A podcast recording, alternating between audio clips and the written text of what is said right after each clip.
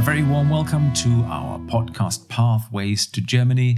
My name is uh, Brian Treneman. I am the director of the DAAD Information Center in Malaysia. And with me is, uh, like last week, Itzait Idros, our senior consultant. And it's you are also an alumnus from the University of Applied Sciences in Offenburg, where you studied process and environmental engineering. And uh, you consider yourself a third culture kid. Um, what does that exactly mean? A third culture kid. Thank you very much, Brian, for asking. Uh, okay, so a third culture kid is actually somebody that uh, has been raised overseas. Um, so they, they have not been raised in their home country and they grow up with different cultures and uh, the moment they return home to their home country it feels foreign to them okay. so it's a bit strange uh, but i think it's it's the perfect way to raise uh, children and it's also the perfect way to uh, grow up in the world so you get exposed to different people different cultures and you really learn quite a lot about how the world works mm-hmm. and in which country have you been growing up uh, altogether, I was actually born in Singapore, so that's where everything started. Mm-hmm. Mm-hmm. Uh, both of my parents are Malaysian, so that's why my nationality is also Malaysian. And after my family was in Singapore, we moved back to Malaysia. And from Malaysia, we moved over to Canada. And after Canada, we went off to Germany. And after Germany, back to Malaysia. And then back to Germany for higher education. Oh, great. So you're a seasoned traveler, um, being um, around in the world uh, for quite um, some time and also experiencing uh, Germany actually and uh, as part of your childhood. Is it correct? Oh yeah, that's very true. Definitely, mm. I think it's uh, it really played a way in uh, shaping how I grew up and shaping my mentality nowadays. Okay, and that was also one of the reasons why you decided uh, to uh, later on um, study in Germany. Yeah, that's true. I think, uh, especially having been raised there when I was a teenager, you, you get used to life, how it is, and you, I also learned the language when I was a lot younger and that makes studying in Germany a lot easier uh, for myself because you could pick up the language very very quickly again. Mm-hmm. Okay, good, good, good. Um, yeah. Let me just uh, briefly introduce also the uh, the DAAD to our um, distinguished listeners, maybe to those of you who are new um, uh, to our podcast. So the DAAD stands for German Academic Exchange Services, and uh, we are the biggest funding organization worldwide for academic collaboration and uh, mobility, with an annual budget in 2020. The latest report has just been uh, published of 549 million um, euros. Um, but the big question, actually, for um, anyone uh, listening to us or considering listening any further, um, it's what would you say? Why should anyone listen to us? Why should anyone listen to us? Well, mm-hmm. that's a very good question, Brian. I don't. so, uh, besides our very nice voices, I think uh, we're two very attractive young men. Uh, but in addition to that, I think we also give very good information about studying in Germany. We give unbiased information about studying in Germany. So we're, a, you know, the DAAD. We we're not a profit company, uh, profit making company. Uh, we're an organization that is really there purely to give unbiased, free information about studying in Germany.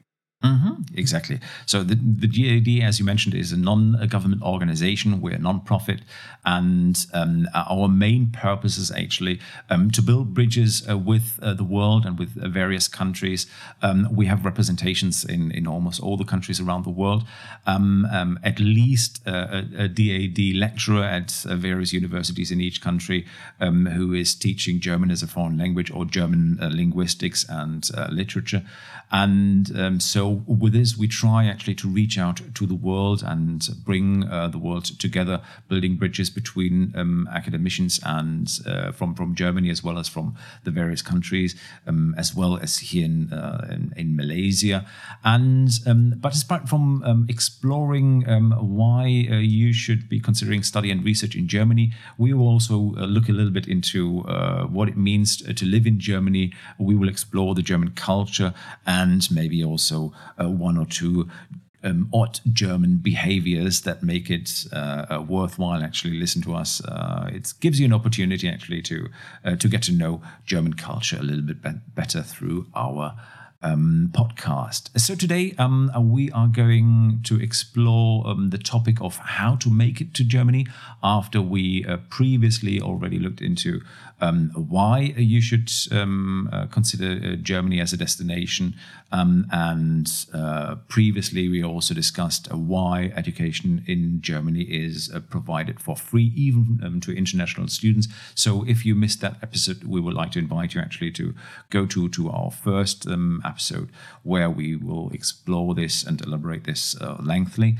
And after we uh, dive um, today into the topic of how to make it to Germany, then uh, we will uh, also uh, move on to our um, category, our rubric Fun Facts Germany, where we try to um, challenge each other um, um and looking into um, statements and then decide whether these statements are true or false. Okay, so let's start off uh, first of all with our personal experiences, and especially you, it's uh, as an alumnus from Germany um, I would like to get some information from you uh, for about your personal experience. Uh, is there any um, thing from your uh, from the daily life uh, that you experience in Germany that you brought over to uh, Malaysia um, or that you would like to see implemented here in the Malaysian culture? Okay, well, at the beginning of the podcast, you brought up that my background is in environmental engineering. And looking at Malaysia, I mean, we have so many wonderful places in this country, and we have so many beautiful uh, trekking sites and hiking places, and also beautiful rivers. It would be great if we actually managed to clean those up. Mm-hmm. Um, there's this wonderful thing that uh, I think in Holland they started it up. I think it's called plonking or something like that, uh, where you would actually go off and you go hiking into the the woods and uh, along the way, you bring along garbage bags and you just clean up while you go hiking. And that culture has also spread off to Germany and lot, many other places in Europe where they really treasure and value their uh, forests. And I would love to see something like that being brought down to Malaysia, where we go around to beaches or we go around to all of these different forests and we can just start cleaning up inside there. Whatever pieces of trash we find on the ground, just clean it up. Mm, oh yeah, that would be a nice culture actually. Um, uh, frankly speaking, I've been doing this myself actually when I uh, went diving in in Malaysia. Um, each time actually, I uh, any kind of, of rubbish uh, plastic I found underwater, I just uh, brought it up uh, um, with me. but going hiking in the forest actually sometimes it's a little bit overwhelming because there's so much rubbish lying around that it would be a little bit too much actually to go around. But we always make sure that we um, bring back whatever we we brought with with us uh, and make sure that we don't leave any rubbish uh, behind. So maybe um, one um, possible angle actually to, to look at it, or uh, one strategy could also be actually to invite uh, German and Dutch tourists to come to Malaysia and clean up the forest here in Malaysia. Hmm? That, that would be one option, yeah. Um, so another thing that we could actually do, speaking on this topic, is uh, to incentivize the whole thing. Mm-hmm. Uh, I think one of the in the previous podcast we did talk about uh, the Pfand which they have in Germany, or that's mm-hmm. called uh, spelled P F A N D, mm-hmm. and it's this mini deposit that you pay every time you buy like a plastic bottle. Let's say you buy a bottle of Coke, for example, and you have mm-hmm. to top up usually. I think it was what fifty cents or is it twenty five uh, cents? I think it's twenty five cents. Yeah, twenty five cents. Yeah. Mm-hmm. Mm-hmm. So you you pay this uh, this top up of twenty five cents for the bottle, and when you brought it back to the supermarket for recycling, you actually get money back. Mm. Mm-hmm. And I think that's something I would really like to see implemented here in Malaysia as well. I mean, we're taking baby steps, especially nowadays where we're using fewer plastic bags when we go grocery shopping. Mm-hmm. Um, so on top of that one, if we could also start recycling the plastic bottles, I think that would be that would be a huge step in the right direction for mm. this country. Yeah, yeah. Uh, but in some, some aspects, actually, Malaysia is already uh, moving in the right direction. Um, for instance, when it comes to um, renewable energy, um, and that, that's also something that was adopted to my uh, knowledge, actually, from uh, from uh, German uh, lawmakers, is that, for instance, if you have a solar panel on on your rooftop um, and you have a surplus of energy generated from the solar panel, um, then you will get money back actually from from TNB, if I'm not mistaken, or at least the law was uh, was implemented um, uh, from uh, from Germany, where um, solar panels and also wind generators are much more abundantly um, um, put in place. And so, if you generate quite a lot of um, energy that you don't use yourself, actually, then you can be rewarded by the the energy company, and you get money back actually for for the for the energy that you um, pump into into the grids. Uh, so that's something that uh, Malaysia has uh, apparently picked up from from from Germany, incentivizing actually renewable energy. Oh yeah, that's that's very good. Yeah. That's a great, great idea. Mm. Actually, one thing um, I would like to love to see here in, in Malaysia that uh, I uh, think is is a good thing that uh, um, Germany did already in the 70s, up to the 70s, 1970s. Um, everything was like here in Malaysia, centered around uh, the automobile. Everybody was uh, taking uh, the car trying to get as close as possible to the shop or wherever they would like to go. And then in the 70s, actually, um, the green movement started in, in Germany. And um, the people decided actually that we would like to have less cars in our cities. And uh, therefore, um, something which is called Fußgängerzone was oh. um, introduced. uh, so areas where no cars were allowed. So st- streets which were previously used by cars um, uh, and the pedestrians were pushed to the sides of the streets uh, were then converted into um, um, entire uh, areas which were um, entirely um, limited to uh, pedestrians. And and my dream for uh, Kuala Lumpur would be actually to have uh, a Fußgängerzone, um, a zone for pedestrians in Bukit Bintang. So no cars oh, allowed yes. anymore. And just imagine how much uh, the life, uh, the quality of life would be improved for Bukit Bintang if there wouldn't be any cars actually driving up and and congesting it. Um, and uh, also producing too much noise and uh, how many cafes you could uh, could open up actually just on on the road there. Oh, definitely. That's a fantastic idea, Brian. Yeah uh, I, hope that actually um, our podcast is is wide, widely heard and and this uh, um, this seed of an idea is actually picked up and then maybe eventually it's, it's going to be it's going to be implemented. Would be lovely. Okay, let's move um, um, on to our main topic for today: um, how to make it to Germany. Um, it's you as a senior consultant at our information center. you uh, consult uh, anyone who is interested interested in, in going to Germany uh, for pursuing um, uh, their a degree um, or do post uh, degree studies or to do research in Germany, um, you provide the information of how to make it to Germany. Could you also um, elaborate this a little bit for our distinguished listeners today? Okay, well, uh, how to make it to Germany. So there's actually a few steps that you have to take. First of all, we need to know what it is. What's your end goal for Germany? Uh, why do you want to go there? So, for most people, for most Malaysian students, it's to do their bachelor's degree in Germany. And if we were to attack it from that point of view, there's actually a few steps that you can take in order to do their, your bachelor's degree in Germany. Uh, first of all, it comes down to what academic requirements requirements you need. So, like uh, I think for almost all of the universities in Germany, your most basic requirement would be the 12th school year. So you need your leaving certificate from your 12th school year. Um, so that would be A levels if we're talking about the British system. That would also be the IB diploma if we're talking about the American system. And it could also be AUSMAT or CIMP mm-hmm. if you go through the Sunway program. So as long as you have that year 12, uh, then you're on the right way. And if you follow the Malaysian system, that would be your STPM. Mm-hmm. So that's the basic requirement um, in order to, to study in, in Germany. Are there any specifics um, about the subjects that you uh, choose for, for your A levels or for your STPM? Yep, they are actually. Okay, all right. So when we attack the STPM, what the German universities will actually look for will be your results from your STPM and also your SPM.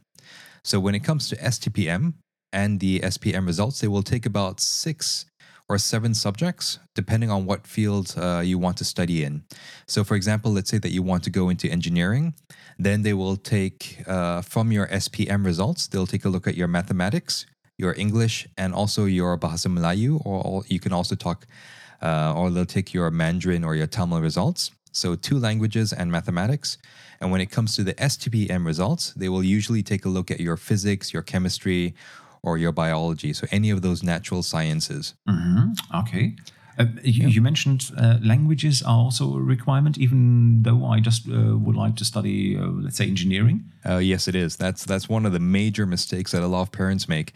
Uh, so they always think, oh, you know what, my son or my child, they're doing engineering, they're doing a science subject. It's just numbers and and formula. Uh, we don't need to learn any languages, and that is completely wrong. Because even in Germany, for the students themselves, uh, they actually need to pick up two languages during their grade 12. Isn't that right, Brian? Mm, that's absolutely true. And um, the rationale behind this is that uh, um, uh, German um, students attending their, their A levels, or um, we call it Abitur in, in Germany, um, will take, uh, um, will delay the process of, of deciding actually in which direction they want to take their, their life and therefore their studies. so our German Abitur is uh, more um, towards general studies so that afterwards uh, you can um, uh, still uh, decide actually to go for, for medicine, for engineering, uh, for law, um, for um, um, any kind of um, human studies. And uh, nobody is asked actually to make this decision already starting with the O levels or SPM in, in Germany.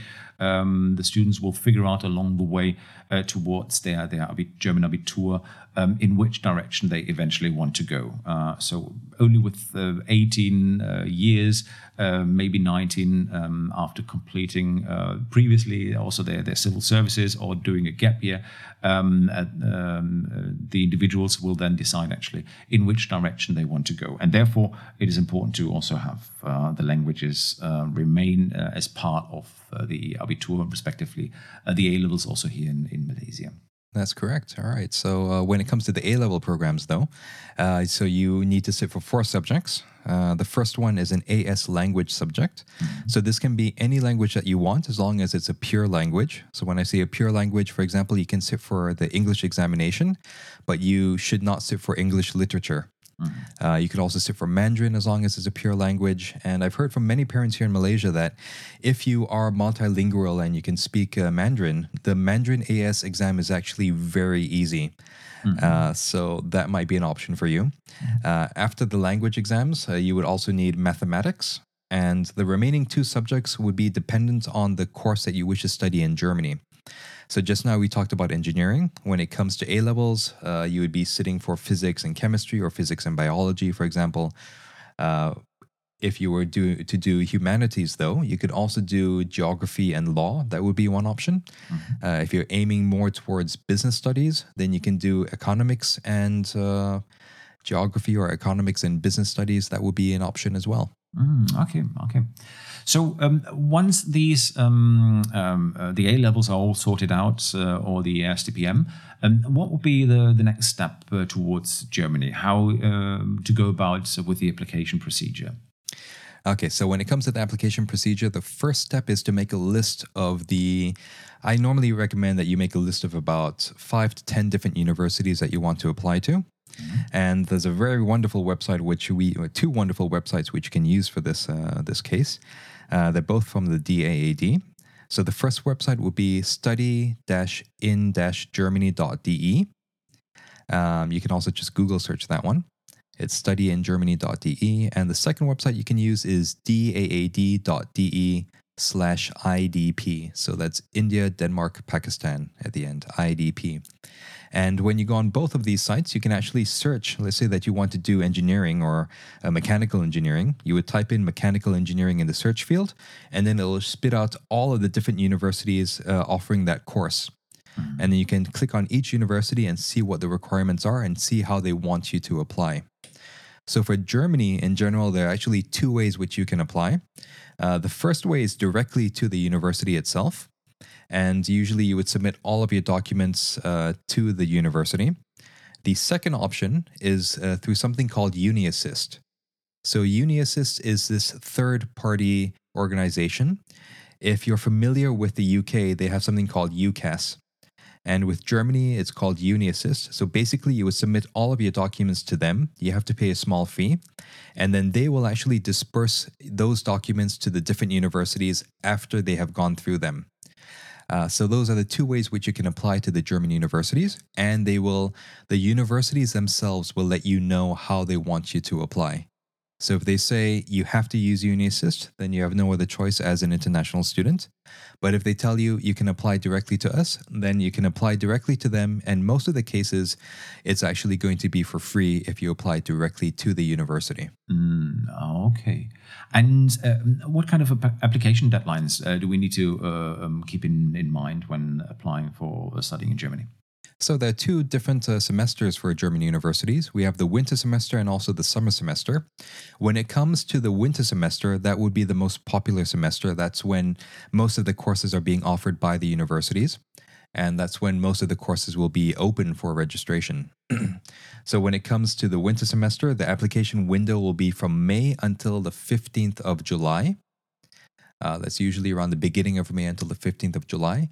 And for the summer semester, the application window will be from the middle of Jan- the the beginning of December until the middle of January.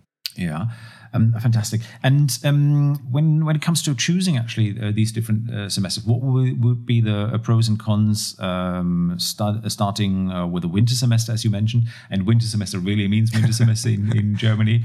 Um, and what will be the pros and cons uh, starting in with the summer semester? All right, so I think the major uh, con of starting in the winter semester is obviously the temperature. I think that's something that you have to get used to. um, I think uh, you land in Germany sometime in late September, and depending on which city you're in, it can range between maybe about 10 degrees going all the way down to maybe zero degrees uh, for September, mm-hmm. and that really depends on which city you're at.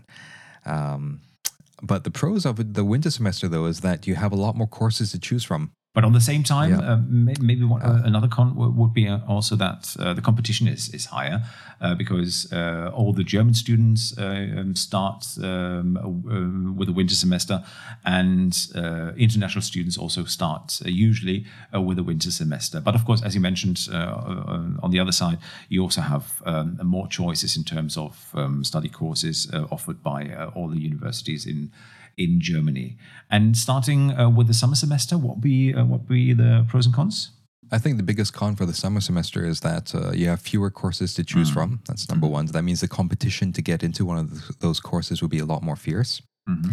Uh, also, the application window is a lot smaller. Um, I think for the summer semester, you only have about one and a half months to submit all of your documents. Okay. Uh, whereas for the winter semester, you had uh, about almost three months to submit all of your documents.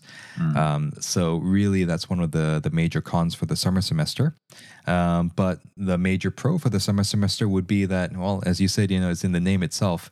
It's going to be a lot warmer in Germany. Usually, the semester will start sometime in middle of March or early uh, or early April, mm. uh, so you don't have to dress uh, so warmly for that season and it's it's uh, one of the most beautiful seasons in in Germany with uh, spring.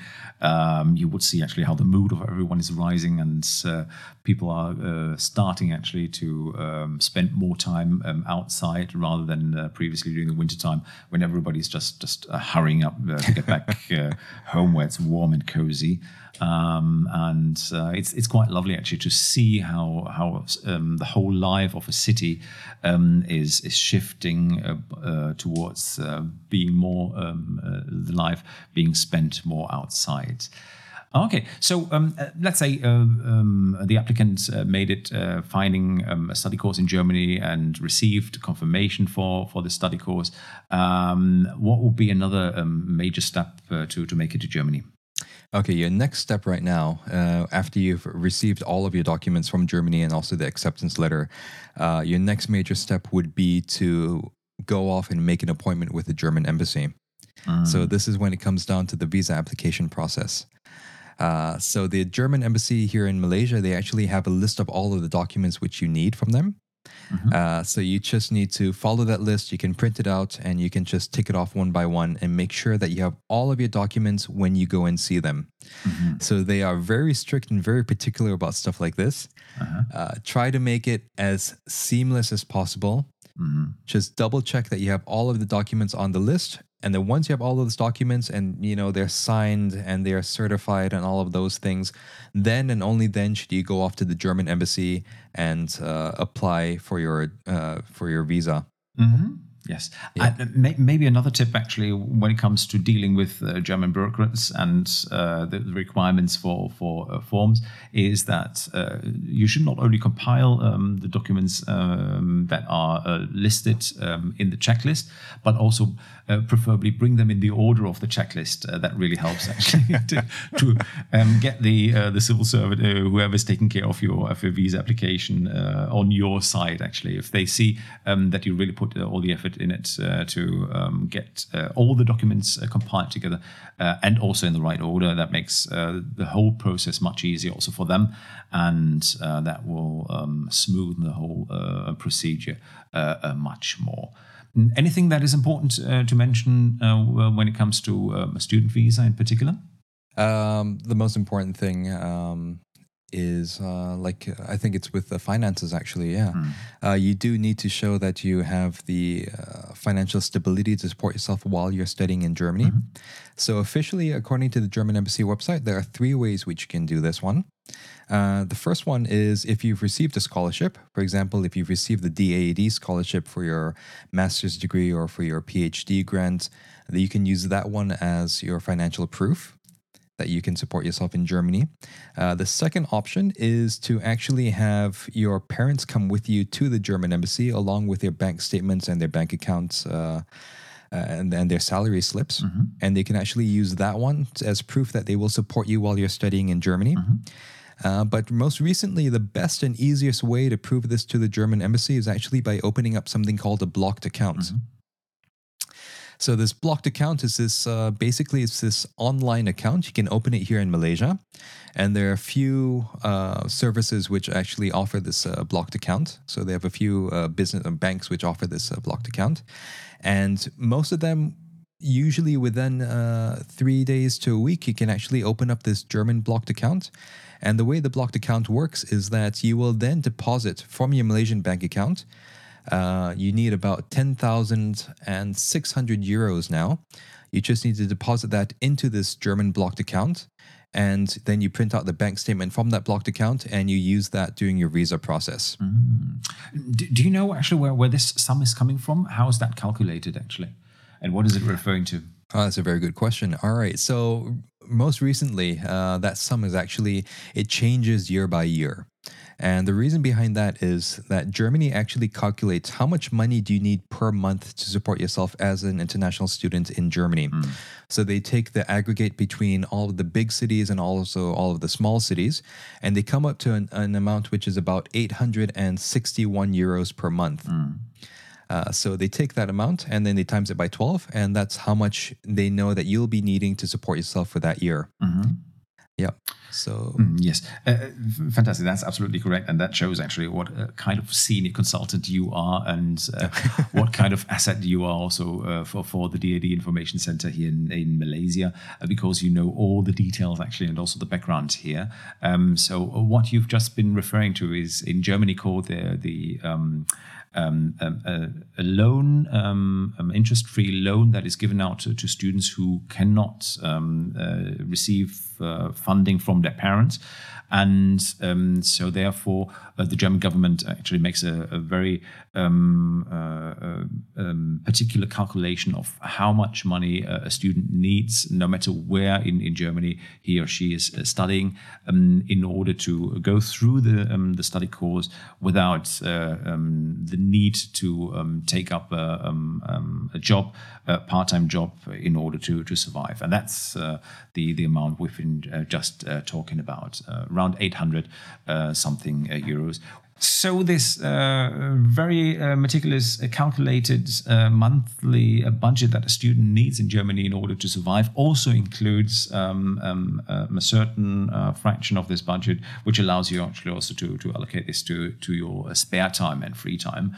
Um, so you can live comfortably from uh, this uh, um, um, monthly um, amount of uh, 800 and uh, something 860 euro uh, that allows you actually to not only study in Germany but also to experience um, a good life as a student uh, in in Germany. Of course, uh, you don't have uh, all the, the, the means uh, available then actually to live a very luxurious life, but um, a decent life, I would say, as a student.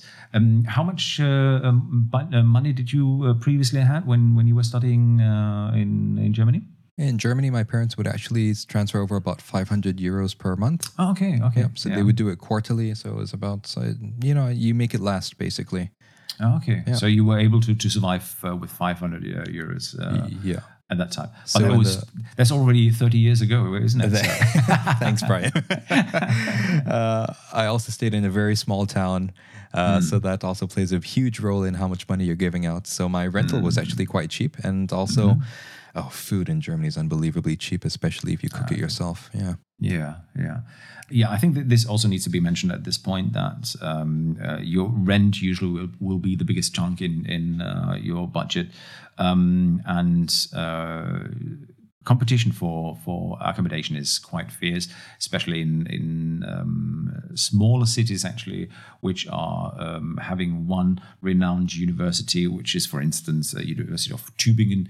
Uh, it's a very picturesque um, city in uh, in the state of Baden-Württemberg, and uh, very famous, has got a long tradition. Um, but uh, there's uh, not very much, um, um, uh, very many flats available. So the the rent actually might be quite high, around maybe 300 something euros just for one room in a shared flat, actually that you share with with other students. So this yep. is something that you need to bear in mind. But the universities, um, they will also help you um, along the process if if you're new as an international student. usually uh, you um, are granted uh, one room in a student uh, hostel um, for the, the first semesters in order to to make your way around actually and understand how to um, how to find a place actually for for yourself afterwards. Yeah, very true. Yeah. Okay, fantastic. So let's move on to our rubric, which is fun facts about uh, uh, Germany. Uh, the rules are quite simple. Each of us uh, will um, read um, a statement, and the other one has to decide whether this statement is true or false. Um, and um, the uh, the st- uh, strategy actually to, to win this competition among us is actually to to make it sound as authentic and elaborated as much as possible in order to trick the other one to, to really believe it. So, uh, would you like to start, uh, it's, or do you want me to start? Uh, let's. Uh, I think I'll give it a go. Yeah, why not? Let's, okay. Okay. Yeah. Okay. Challenge Brian. me. mm. Okay, in Germany, of course, they, everybody loves bread in Germany. And um, it's a huge pastime as well. They, they take a huge amount of pride in baking their bread. So, in Germany, how many different types of bread types are there? Um, is it going to be 250, 300, or 350 different types of bread in Germany? Oh, that's that's a very good question. Actually, you're absolutely right. We we in, in Germany we are obsessed with uh, two things: uh, potatoes and uh, bread. No, three things, and beer, of course. um, uh, so bread definitely um, uh, plays in a very important role in in our diet. Uh, we start in the morning usually with some slices of bread or with some rolls, and for dinner, quite often actually, we just finish with some um, slices of bread and then some cold cut that is considered to be a full meal. And if you um, once you experience the German bread, then uh, you will discover how nutritious it is and how it will help you to. Uh, um, to um, uh, make this actually as, as a full meal actually for, for your dinner. It's absolutely uh, working and it was working for me uh, my entire life when I was living in Germany. So 250, 300 of uh, 350 different types of breads. I, um, I have no idea. So I'll just go with uh, uh, 350. Uh, no, I, I got this one. Ah. Yeah, finally. All right. So in Germany, there's actually about 300 different types of bread. Uh, this one is according to Alumni Portal Deutschland, so our own very own website. Um, of course, uh, the things about uh, German bread is that they do take a lot of pride in their bread. They have different types of uh, seeds which they put in there as well. And my, the thing that shocked me the most about studying in Germany is that the typical white bread which we have here in Malaysia, that sandwich bread, mm-hmm. Germans hate that. Yes, it's very simple. Actually, it might be quite tasty, but uh, we know that it's, it hasn't got uh, um, uh, enough nutrients actually to be to be considered uh, to be a proper bread. Um, if you um, if you're desperate for, for white bread, of course you can get it uh, at a supermarket, um, and the rolls are usually also made of uh, uh, white uh, um, uh, flour.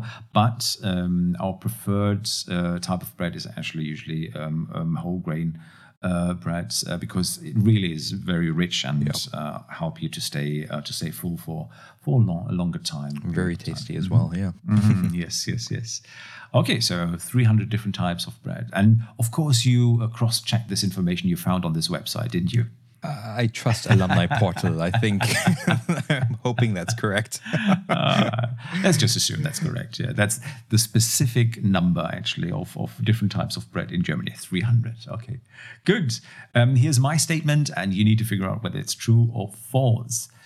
Prisoners, prisoners in Germany who escape from jail will receive additional years of incarceration, usually around one third of the initial sentence. So let's say you um, you are sentenced for ten years in prison, and then you escape, and uh, you uh, are captured again and brought back to the prison. Then uh, there's going to be another three years on top of that. Is that true or false? That's false. Oh wow! And I know this one for a fact, actually. I, if I'm, I hope this is true. If not, I'm going to sound like a complete idiot. Uh, but in Offenburg, they just built this very new jail, and it came out on the radio uh, that what was it? If you escape from a jail in Germany, you won't get any punishment. Actually, it's kind of like, well, you you earned your freedom, didn't you? so, how accurate is that? That's absolutely correct. Yes, your your um, answer is is correct, and your explanation is also um, uh, correct. Um, it's not that uh, you are rewarded if you make it. Uh, then then uh, um, you uh, everybody says, okay, you uh, you earned your your freedom. It's rather that the German state acknowledges that it is simply um, the human nature to want to be free, and so we can't punish um, any human being um, following the human nature that all of us um, has it uh, um, as an uh, internal uh, driver actually. And um, everybody who's uh, I don't know I, I don't have the experience but maybe now during during COVID and MCO we all feel actually the, this urge actually to, to go out uh, every day and run to the supermarket because we can't stand uh, being in our uh, own um, flat, our own Ruma uh, any longer. So this uh, shows actually that uh, we all have this uh, this urge actually to be to be free and to roam free um, as we would love uh, like to. So um, it really is is a, um, a, a simple human uh, desire actually to be free. Mhm. Very True, good, Yeah. fantastic. Okay, Brian. Uh, true or false from my end as well. Mhm. Okay. If you order a pepperoni pizza in Germany, usually you will get pork on your pizza. Mm, That's also a very good question because um, we need to now consider whether pepperoni uh, sausages are they are usually made from from pork, but uh, the question is whether this is also uh, the case then for uh, for the pizzas as well. I will go for yes, that's that's true. I think I got you on this one. All right. So pepperoni, pepperoni. If you order pepperoni in Germany, a pepperoni is actually those spicy chilies. hmm Okay. And this is something that bothered me a lot in Germany because the first time I went off to a pizza place and I ordered pepperoni pizza, Uh-huh. I was thinking I was hoping for those small slices of salami on there. okay, okay. But it turns out pepperoni is those. Uh, so they take the word pepper quite seriously, and uh, it originates from Italy. Uh, so pepperoni, it's just uh, these spicy chilies, the spicy peppers. Mhm. Yeah.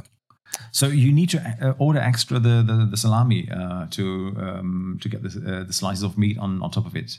Yep, exactly. Oh, I see. Oh, fantastic. Yes. There, you got me. I also had, had the understanding that uh, pepperoni pizza is, is referring actually to this uh, specific spicy sausage, actually, that uh, they cut in small um, slices and, and uh, drape over your pizza. No, See, it's not. the- your English side has got the better of you there. Yeah, absolutely, absolutely. Wow, it's um, hey two zero for you so far. Let's see whether I can I can get you with the next one. Uh, th- this is um, uh, maybe a tricky one because it's uh, German history and. Uh, you have not been studying German history uh, during your um, A levels, so let's see whether you can whether you can figure it out.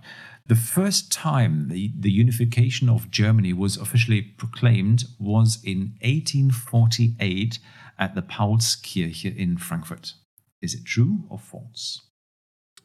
What was that again? The first time? The first time the unification of Germany, Germany. was officially uh, proclaimed was in 1848 at the Paulskirche in Frankfurt. So 1848, definitely a very important 1848. year.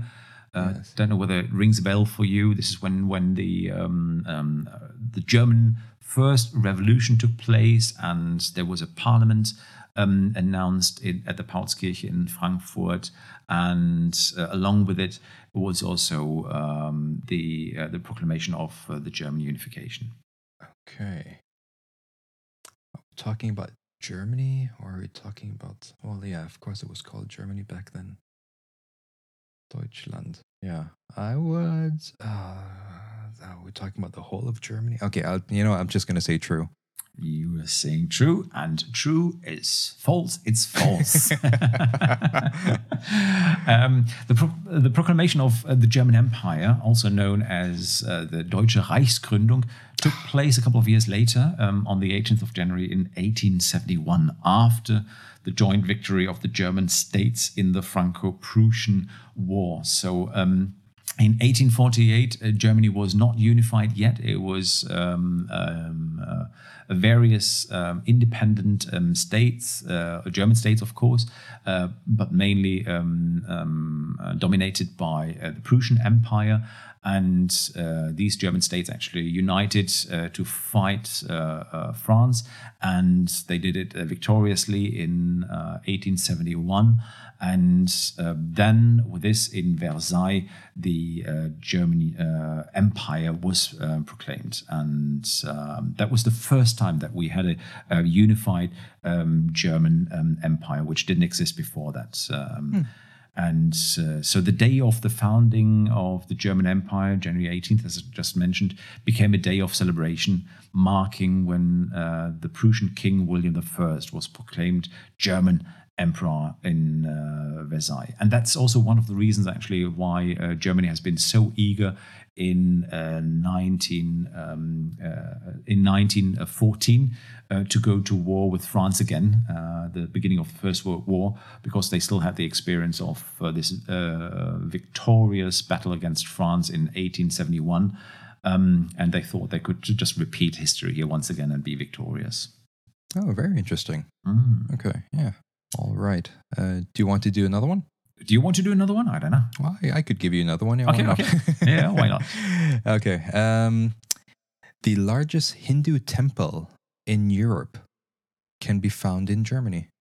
The largest Hindu temple can be found in Germany. I mean, Germany is is quite um, uh, liberal uh, when it comes to religion uh, and religious uh, uh, freedom, um, and we also have a very long history um, with uh, with the Muslim uh, culture. Um, the, one of the first mosques, I think, is from from the uh, 19th uh, century, mid 19th century, if I'm not mistaken. Uh, but Hinduism has it got a tradition in, in Germany? I'm not really I'm not really sure about this. I would say uh, no. That's that's false. It maybe it might be in in uh, uh, yeah. It's definitely in another uh, European country. Um, let me see which one has got affiliations with. Uh, um, maybe in England. It's rather in England than in Germany. Oh, interesting. Um, but it's it's true actually. Is it? Is it? Yes. Okay. Okay. So, since 2002, on the 7th of July, uh, Europe's largest Hindu temple was opened in Uentrop. Uh, it's a small town outside of Hamm. Hamm. Okay, so Nordrhein-Westfalen. Okay, interesting. Yeah, it's Yeah. very interesting. It's uh, between a meat packing factory, which of course goes very well with Hinduism, and, uh, and it's really close to the highway as well. So that's uh, I had no idea. It was just something interesting that I saw today. I thought, okay, I was researching about uh, the different uh, temples of worship in Germany, and Yeah. Hinduism is actually on there as well. So it's Okay, uh, the largest one in Europe. Okay, interesting. Very interesting. Yeah, um, yeah. Maybe in in uh, at another occasion we can also uh, look into uh, the tradition of of um, uh, Islam in in Germany, and uh, that we also have a very uh, big uh, mosque in uh, in Cologne. Um, That was uh, when it was opened. I think it was in two thousand. Uh, uh, 2006, if I'm not mistaken. Um, also uh, um, made the, uh, um, uh, the Turkish Prime Minister Erdogan come to Germany to, to open it. And uh, so it's quite of importance. And it's also um, in Cologne at uh, one uh, of uh, the areas actually where I used to live. So I drove by every morning when I went to the university, uh, which is called Ehrenfeld in Cologne. Okay, different topic. Maybe one more, um, one more step from my side um, for you to figure out whether it's true or false. The German autobahn is the densest highway system in the world. So the statement is the German autobahn is the densest highway system in the world. Is it true or false? The densest highway system in the world. So you have a lot of um, highways next to each other um, and uh, quite a big network uh, on uh, small terrain. A big network on small terrain. That's true. I've been on the autobahn. I know how how long it gets. I would say the world, though. I'd say false. You say false. So finally, yeah. so finally, here's one point for me. It's absolutely true. Uh, so uh, allow me to elaborate. So it's um, the German autobahn is not the the longest um, um, highway system in the world. Uh, this can be found in China with 149,600 kilometers. Um, followed by the US with uh, with uh, 77,960, and in Germany uh, we are uh, ranked uh, uh, third with uh, 13,180 uh, kilometers. Um, uh, but it is the densest system. So uh, I don't know whether you went to the Ruhr Valley. Um, you have so many um, autobahn um, highways actually next to each other, parallel, and and uh, um, you can uh, easily get lost actually in, in the highway system. It's uh, it's uh, yeah very dense uh, and uh, also the densest uh, highway system in in the world. Interesting. Good. Very cool, yeah. Fantastic. So, um, yeah, that cl- concludes our rubric for today fun facts about Germany. And um, with this, we come uh, to uh, to the end of uh, our today's uh, podcast. And uh, we would like to um, thank you all very much for listening. And if you'd like to know um, anything else about uh, studying in Germany, um, come uh, to our website, DAAD minus uh, Malaysia. Um, and there you will see uh, all the information that we talk about here um, um, uh, fully in detail.